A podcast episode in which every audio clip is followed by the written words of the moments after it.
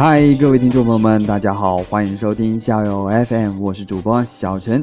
前几天呢，小陈的节目落了下来，那这几天呢，小陈将节目都给各位听众朋友们补上，要不听众朋友们可能就要打电话报警啦，小陈去哪了？节目怎么还没有更新呢？好的，那小陈呢？呃，昨天跟各位听众朋友们分享呢，就是你会说话呢第三期。那今天呢，想了想要到底要给各位听众分享些什么？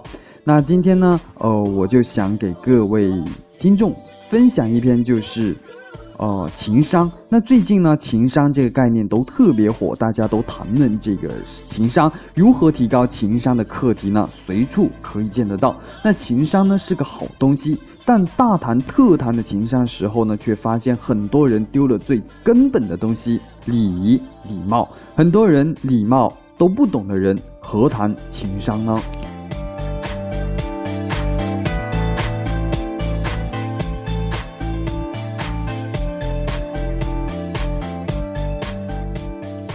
节目开始之前呢，呃，正在收听校友 FM 的听众朋友们，动动手指头订阅关注校友 FM。喜欢收听我们校友 FM 的听众朋友们呢，可以加小陈的微信为好友，小陈将各位听众拉到我们的粉丝群，记得哦，是微信加我为好友。谢谢大家的支持。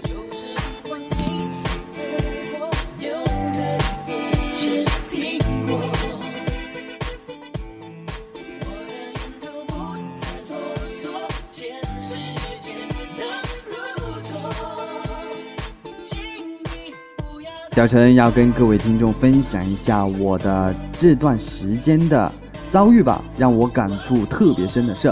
那前段时间呢，去参加某个学校的分享会，对接的是某协会的会长。按道理来说呢，会长应该是比较靠谱的才是。但是开始前的几个小时，他依然没有告诉我详细的时间和地址，我只好主动询问，他直接。发了一个具体的教室地址给我，他们学校有几个校区？我问了他有几个校区吗？他直接回答说，嗯，那他来接我的时候呢，见到我的那一刻上来就问，请问是郑老师吗？那虽然说我的名字很时髦，但是名字都记不住，显然没有做足工作。在另外呢一个学校的分享会上呢，我是第二个出场的嘉宾。当第一个嘉宾快结束的时候，主持人没有感谢，也没有掌声，直接上前夺了嘉宾的麦克风。那嘉宾瞬间无比尴尬，有种灰溜溜的下台即视感。那令我震惊的就是，我分享结束之后也有同样的待遇。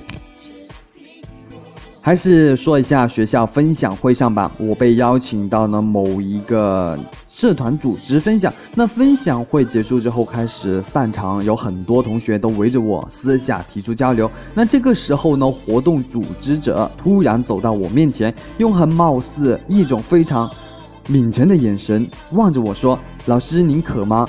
要不要我给你买水去？”嗯，那会前没准备水，我原谅了，但是这个问题却把我。镇住了，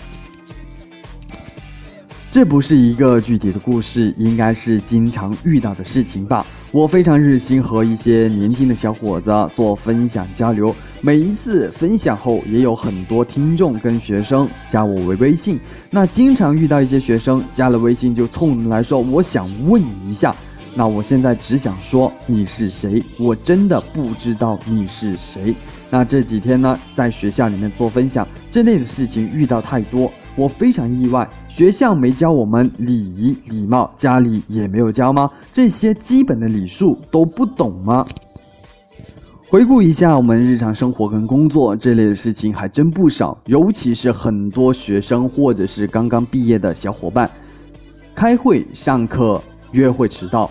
吃饭聊天时候玩手机，说话的时候被打断，吃饭的时候吧唧吧唧，别人分享时候在下面窃窃私语，礼貌礼仪都没有做好的时候，只会引起别人的反感和厌恶，获益远离。礼貌是约定俗成的情商，礼貌是普罗大众共识的。我们应该共同遵守的规矩，这是显性的，是我们不用经过大脑思考就需要去做的。它应该像是自动播的一样，是我们应该要养成的良好习惯。礼貌是情商的基础，礼貌都不懂，如何进阶高阶层的情商呢？比较情商是手动挡，是技术活。当你不懂礼貌的时候，别人又怎么会对你高情商对待你呢？可能很多人遇到不懂礼貌、不懂得尊重的行为，都只想说离我远点，不想跟你打交道。只有尊重别人的人，才能得到别人的尊敬。这段时间接触的比较多的是高层，那小陈发现，其实越是职位越高、成就越大的人，其实越谦卑，越懂得礼貌跟规矩。然而，不少的小伙伴却经常让你不舒服，这跟经历的太少、掉了多少坑不够有关系。但同时呢，也反映了新生代的小伙伴越来越关注是自己对别人的关注太少了。修身治国平天下，可能很多人都心怀壮志赚大钱干大事，但很多时候却忘了，我们好像还没有管好我们自己。这样赚再多的钱，干再大的事，就像是耍大牌的明星一样，得不到别人的尊重。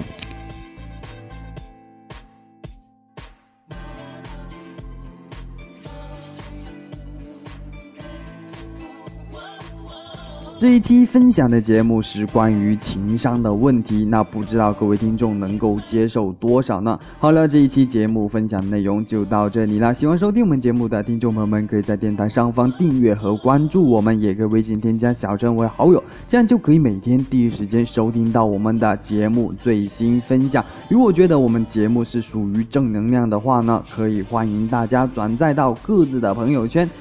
希望让我们的正能量影响身边更多的人，么么哒！我们下期节目再见，拜拜。